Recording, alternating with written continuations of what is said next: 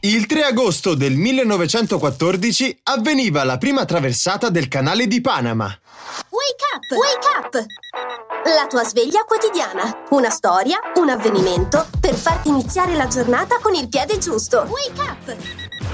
Uno tra i primi a pensarci fu niente meno che Simón Bolívar, il futuro fondatore della Bolivia. Ma il canale di Panama, che permette di passare da un oceano all'altro senza dover circumnavigare il Sud America, venne realizzato soltanto all'inizio del Novecento e completato nel 1914.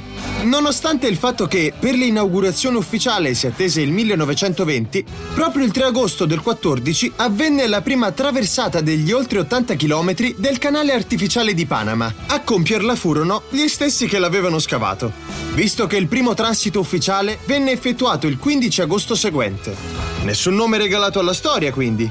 Ma che soddisfazione per chi attraversò per primo quelle moderne colonne d'Ercole.